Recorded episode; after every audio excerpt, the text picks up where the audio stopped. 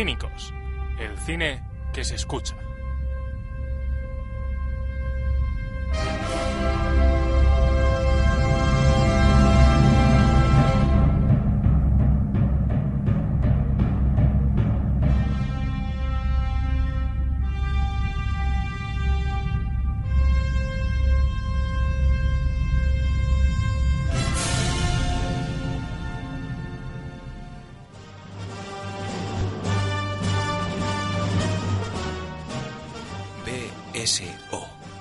Música es cine. Con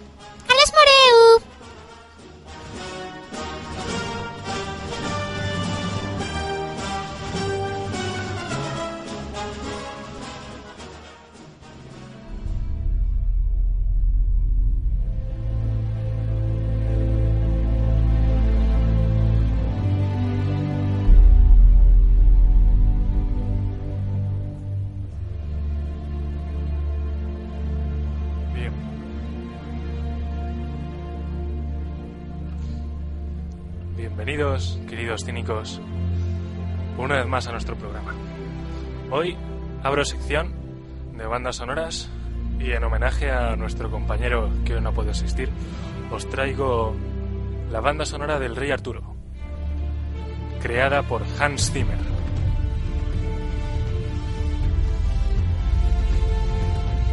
¿Quién no conoce a Zimmer? Bueno, hay gente que a lo mejor no sabe quién es, pero sí que inevitablemente en algún momento de su vida habrá escuchado más de una de sus obras. Porque ha escrito las bandas sonoras de películas tan importantes como Gladiator, de las cuales, por ejemplo, Gladiator, porque no es inglés, es latín. Vale, Gladiator, muy bien.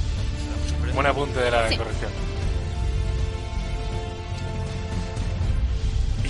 Bueno, quiero que escuchéis esta preciosa banda sonora que, más allá de la propia película que cuenta la historia de Arturo y tal, la banda sonora es lo que hace grande a esta película. Así que os dejo que la disfrutéis.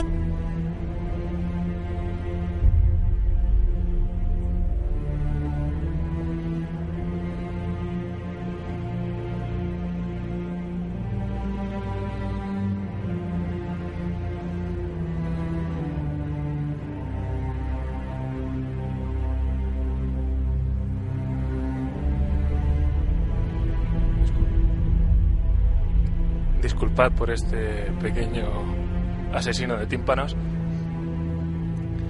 Como iba diciendo, la banda sonora de Zimmer es una suerte de compaginación entre lo épico y lo celta.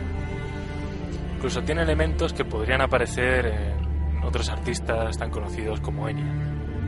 Evoca una música, pero sin perder esa épica de la narrativa de las películas en las que, en las que él trabaja. Y bueno, sin detenerme más en la obra, en esta obra de Zimmer, voy a dar paso a la siguiente pieza que os traigo preparada.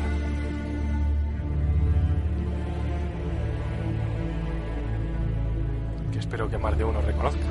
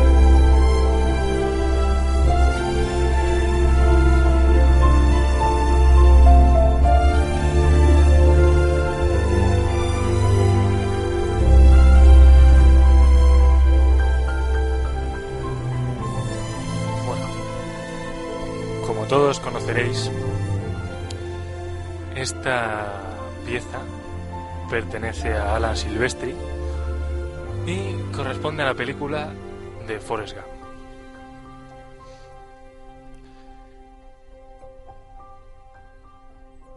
Esta, esta obra marca un punto de inflexión porque es en la primera que fue nominado a un Oscar. Alan Silvestri. Música. Sí, esto es la suite de Forrest Gump. Es un compendio de las diferentes músicas que aparecen durante la película. Tiene varios, varios cambios. Y bueno, me gustaría leeros un fragmento que he extraído de la, de la web, una declaración del propio Alan Silvestri sobre cómo él compone sus, sus melodías para, para, la- para el cine. Así que, poniéndome en sus palabras, Alan Silvestri. Yo escribo música en respuesta a una película y a una historia. No me siento y compongo en el vacío. Siempre trato en el fondo de buscar lo que la película necesita. Y luego me centro en el componente musical de la narración, intentando en todo momento estar a la altura de lo que se cuenta. Creo que nos has hecho llorar. Bueno, tú no. Adam Silvestri. Alan Silvestri, ese grande. Hombre, más allá de lo poco emotivas que son estas palabras, pese a- al tono que le haya querido imprimir y a esta música tan lacrimógena de fondo. Bueno, refleja lo que tiene que hacer un buen compositor de una banda sonora y es no simplemente venga, voy a hacer una voy a crear una música para una película. No, no, no, hay que estar centrado. Saber lo que quieres contar porque Estamos dentro de un medio audiovisual y como la propia palabra indica, el audio debe acompañar al vídeo.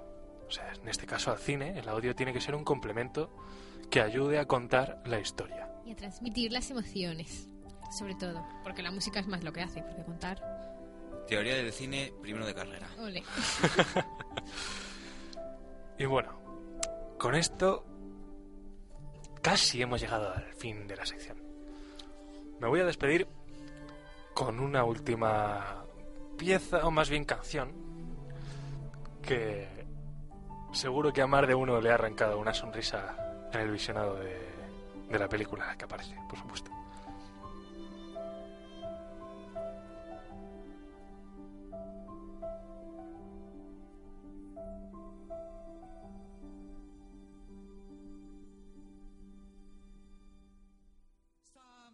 Things in life are bad. They can really make you mad. Other things just make you swear and curse. When you're chewing on life's gristle, that grumble, give a whistle. And this'll help things turn out for the best. And always look on the bright side of life.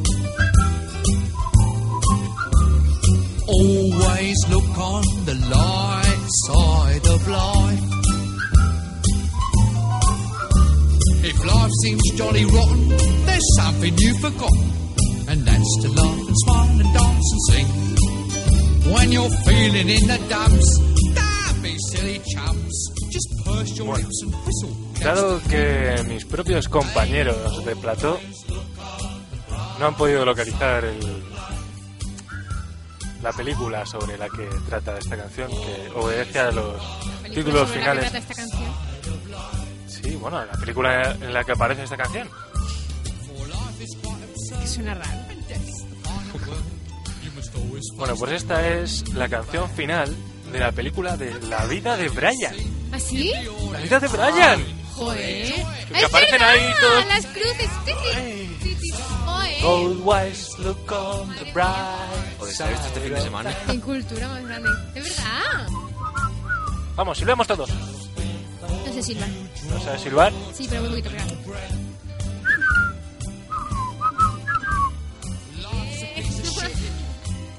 Bueno, quería despedir esta sección con una pieza un poco más animada y divertida. Así que con esto damos paso a la siguiente sección de cínicos.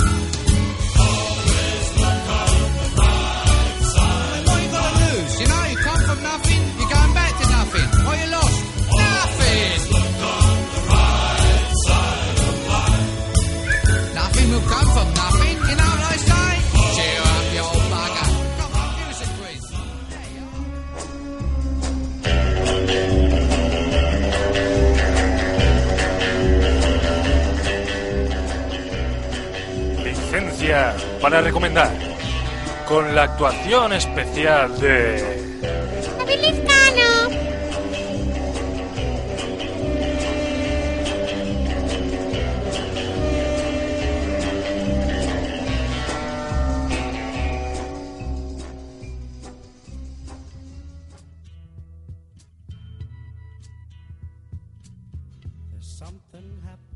Hola, buenas tardes, queridos oyentes. Este fin de semana, buscando en mi biblioteca particular o llámese disco duro, me puse a pensar, ¿qué veo? Empecé a bajar la ruletilla y me encontré con esta película, El nombre de la rosa. Esta película, basada en la novela de Humberto Eco del mismo nombre, fue dirigida por John Jackness, también famoso por dirigir En Busca del Fuego, entre otras tantas.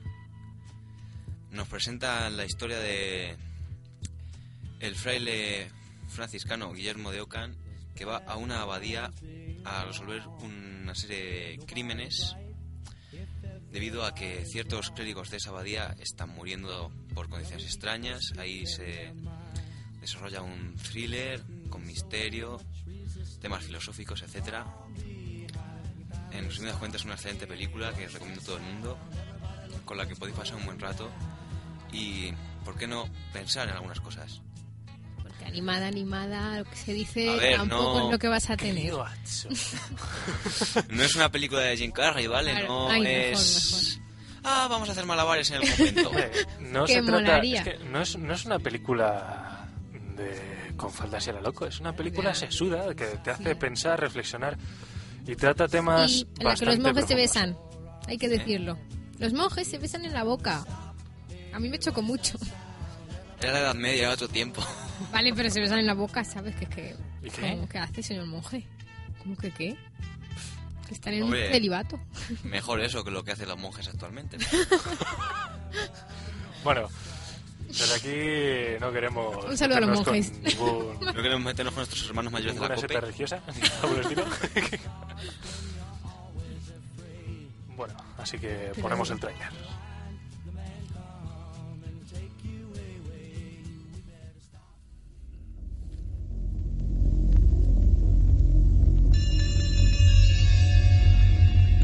Llegado al final de mi vida de pobre pecador, con el pelo ya canoso, me dispongo a dejar constancia sobre este pergamino de los hechos asombrosos y terribles que me fue dado presenciar en mi juventud hacia finales del año del Señor de 1327. Que Dios me conceda sabiduría y gracia para ser fiel narrador de los sucesos que tuvieron lugar en una remota abadía en el recóndito norte de Italia. Una abadía cuyo nombre parece ahora más piadoso y prudente omitir.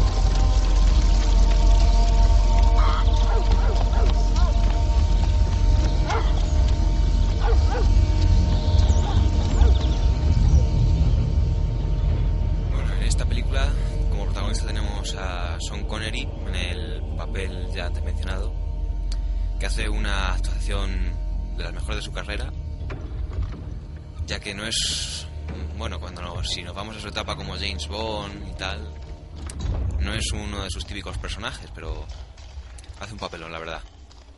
Y mi compañero Moreu quería decir una pequeña anécdota. Sí, bueno, nada más mm, remarcar que Humberto Eco, cuando escribió su obra, conoció a Borges. Y de hecho, la figura de Borges se plasma en el relato y posteriormente en la película que está en la figura del, del bibliotecario. Bueno, vamos a terminar de escuchar el- La sensación de desasosiego que oprimía mi corazón mientras penetrábamos entre aquellos muros.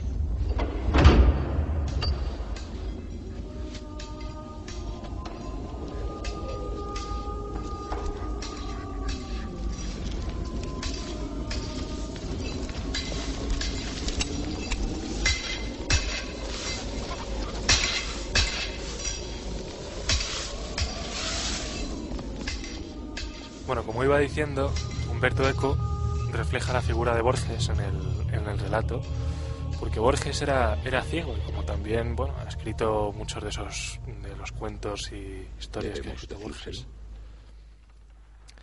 se refleja en la figura del bibliotecario, que es el que guarda con celo Buscaría el tesoro. Bueno, no quiero Es un más. personaje clave en la película. Cuando la veáis lo descubriréis. por cuenta propia.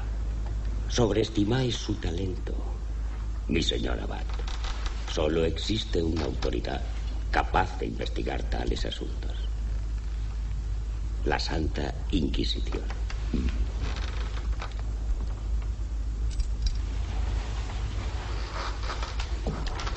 ¿Qué opináis vos, venerable Jorge? Amados hermanos, yo dejo los asuntos mundanos para los más jóvenes.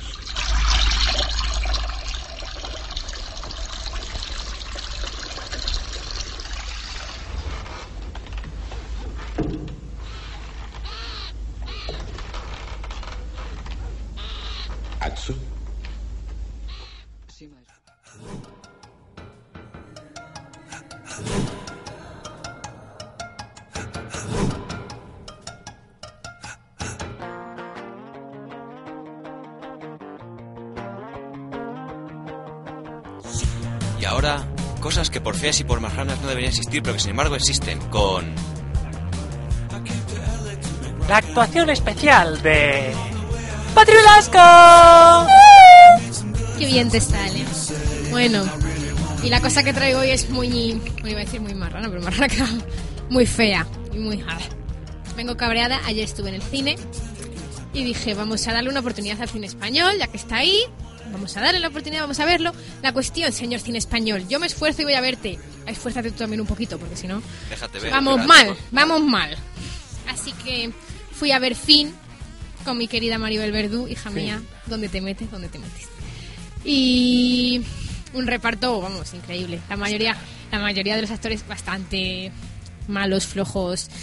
Ahí metieron a un, un modelo español que se llama Andrés Belincoso, que es como, hijo, ¿qué haces ahí? Pero bueno, O Mario Casas, que se tiene que quitar la no, camiseta no, llora. peor. vale, porque no es actor. Pero para no ser actor, lo hizo mejor que otros que son actores, que es como, joder.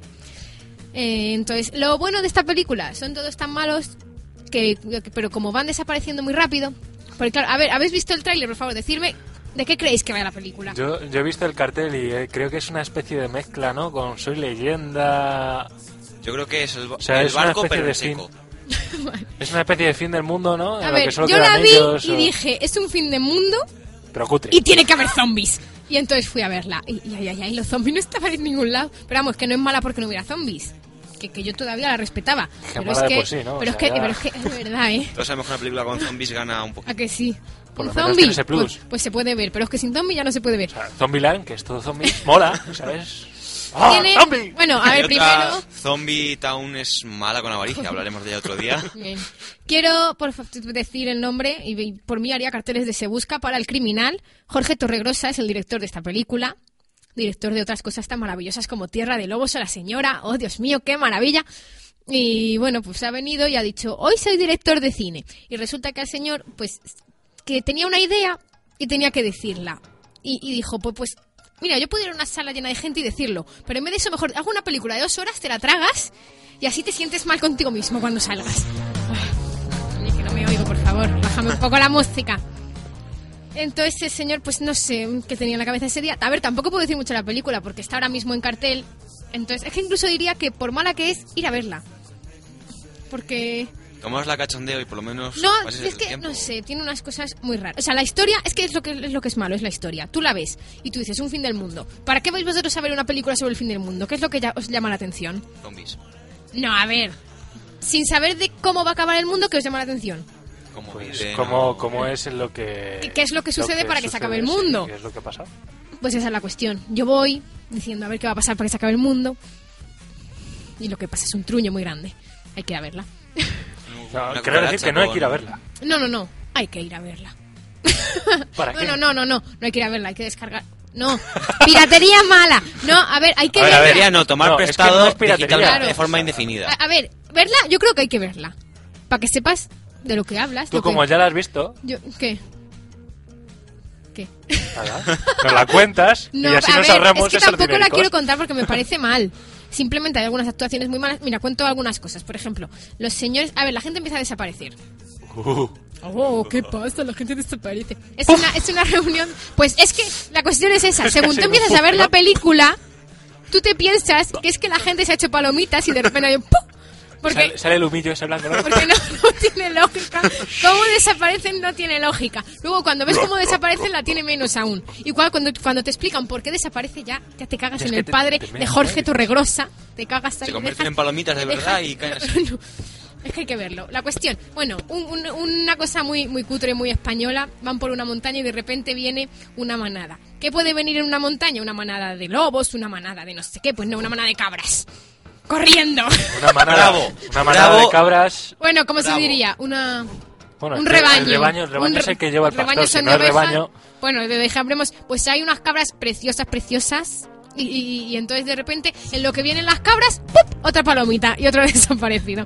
No sé, es todo muy raro. Pero eso igual que el cine iraní es que pretende transmitir la Sí. soledad de la cabra, Sí. transmitir la sociedad. o sea, es, es una especie de, ¿no? De, como No la sé. guerra de los mundos, pero sin rayo, ¿no? Ahí, Que me da la tos y todo.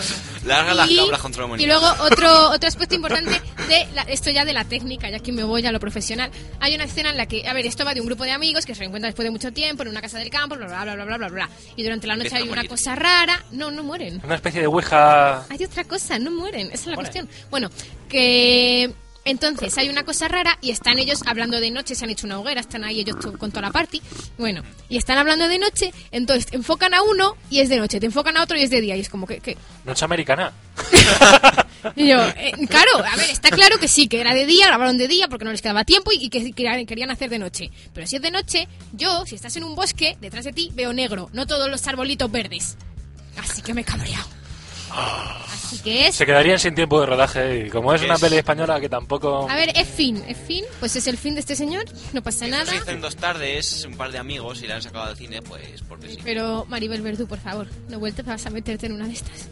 Así que eh, desde aquí quitamos el carnet de director de cine a Jorge Torregrosa. ¡Fuera!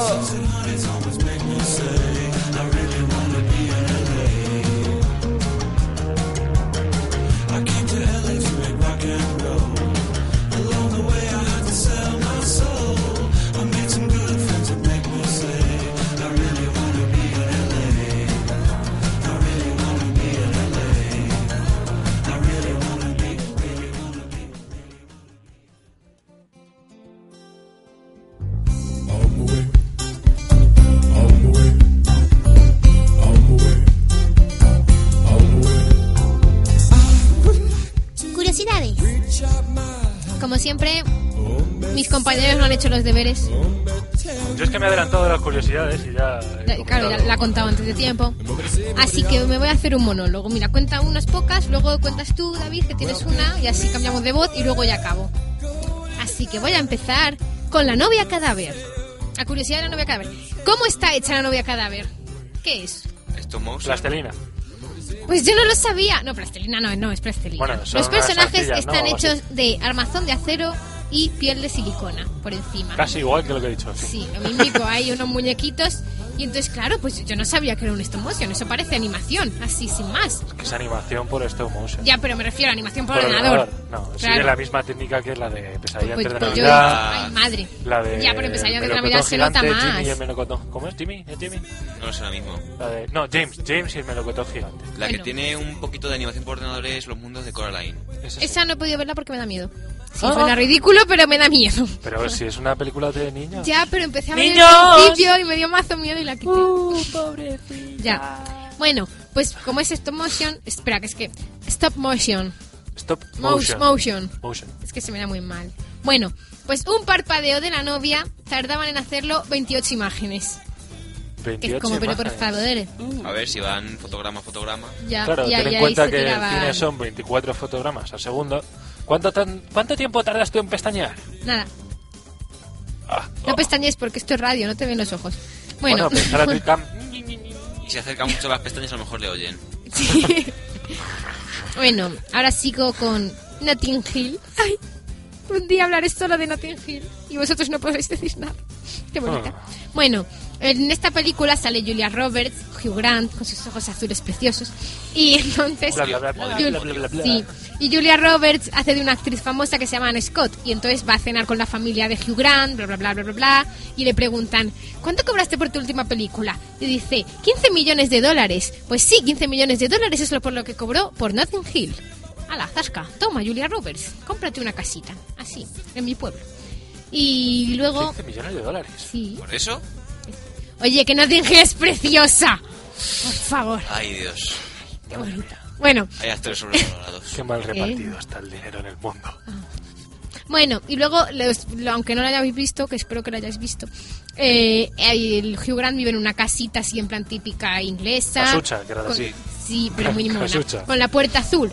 Pues los siguientes propietarios de esa casa... Hay un snorkel, ¿no? Por ahí que sale con unas, un hombre con un snorkel. Ah, sí, sí, sí, sí, sí, sí, que sale casi todo el rato medio en pelotas. Bueno, pues en la casa los siguientes propietarios pintaron la puerta de negro porque estaban hartos de que la gente dijera, ¡ay, la casa de Notting Hill! Y se iban a hacer fotos. Y dijeron, ¡zasca! No hay casa de Notting Hill. ¿Y pintaron de negro. Un, un botecito y que echen monedas? Pues sí, pero bueno, no querían gente en su La puerta haciéndose la fotos. conviertes en museo y mientras que vas recaudando duermes en el sótano y así te compras una residencia en la playa. Venga, ahora di tú una.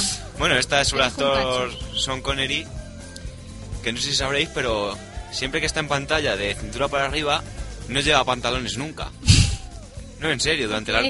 ¿Eh? ¿Por qué? Manía suya, tendrá calor, está Eso incómodo. yo lo he leído. Y si están grabando y le van a coger primero de cintura para arriba, pero luego cintura para abajo, está todo el rato cambiándose, poniéndoselos Sí. quitándoselos. Si le enfocan de cintura para arriba, no lleva nada debajo. Pues nada, nada. Hombre, Porque a, a lo mejor es ver, un poco incómodo para los compañeros y le miran a otro sitio y no queda. lo, bueno. lo No, justo, yo pero... lo que he leído también sí, he oído yo algo sobre eso, que es que le ayuda a relajarse. O sea, él coge el guion, se baja los pantalones y ahí explaya Y su... ¿Cómo decirlo? Su talento, ¿no? Sí, sí, sí. Ay, de verdad. Bueno, pues Un ya saludo a Sean Connery y sus pantalones bajados. voy con la última curiosidad de hoy, así que ya hemos acabado. Qué pena. Que es del silencio de los corderos. Silencio. Eh, Las cabras de- del Jorge Torregrosa que se fueron para hacer una película buena porque estaban hartas. Bueno, que al- después del silencio de los corderos, Anthony Hopkins cada vez que iba a un restaurante Anthony se hacían... Hopkins. Mira, lo dices tú. Hopkins. Anthony Hopkins. oh yeah. Que ahora va a hacer de Alfred Hitchcock. Ya. Ya. Bueno, ay, eso. Bueno, ahora después lo digo. Eh, bueno, y cada vez que iba a un, restaurante después de estrenar la película, le ponían un hígado crudo en plan de broma. Eh, mira, eres un asesino, cómete un hígado. Y entonces se hartó. No, le hicieron una entrevista y le preguntaron, oye, eso, lo de la esta. Y dijo, oye, ya no me lo ponen el hígado. Y le dijeron, ¿por qué? Y dijo, pues, pues cuando me lo traían les mordía. y lo dijo así con tono en plan, ah, les mordía. Puto loco, asesino. Pues, pues- pues dejaron de llevarle el hígado. Hombre, si se hubiese comido el hígado así con cara de loco ahí, mmm, está bueno. Tienes tú un buen hígado, ¿no? Qué A ver. Hombre, tú imagínate, ¿sabes? Que cada vez que vas a hacer un restaurante te hacen la puta gracia de traerte un hígado ahí crudo. Ya. Y al Dices, final pues ya que me traes el plato caníbal, Pero voy a hacer yo de y- caníbal. Y, y ¡Ah! todos, todos tenían ahí hígados, todos los... Qué asquerosidad, por favor. Hombre, todos tenemos hígado. Gilipollas, digo en los restaurantes que tenían ahí mazo hígados para darle al Hopkins, estaban esperando. Hombre, bueno, si y otra de carne, cosa, desollan ahí al... otra cosa, otra cosa que tenía que decir hace unos programas y se me ha olvidado siempre. Que han puesto por ahí, no sé si es un bulo, un rumor o qué es, que van a hacer una... Secuela de. Casablanca. ¡Oh!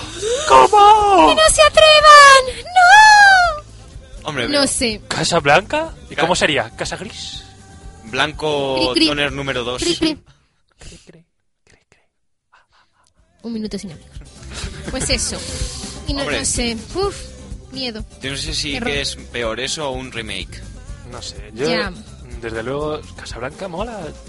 Mola mucho. Yo... de- Bueno, yo voy a confesaros que antes de ver la película creía que trataba sobre la Casa Blanca. No Ah. sobre- La historia sobre de una casa blanca, fin. No, vamos a ver, de la Casa Blanca Ya, de, de ya. Estados No, Casa Blanca. todos sabemos que hay Casablanca en Casablanca África gracias a ¿no? Casablanca.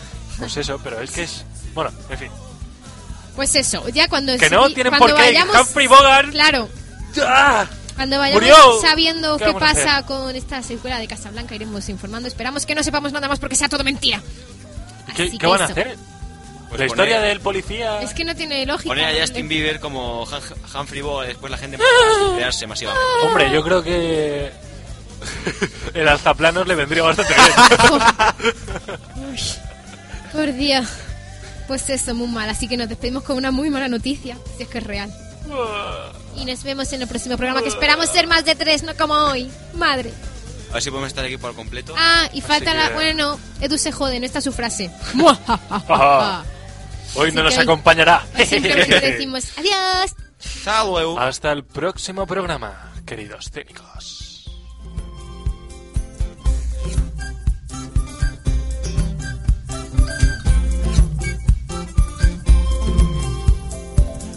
would like to reach out my hand. Oh, me say, oh, me tell you to run. On my way, on my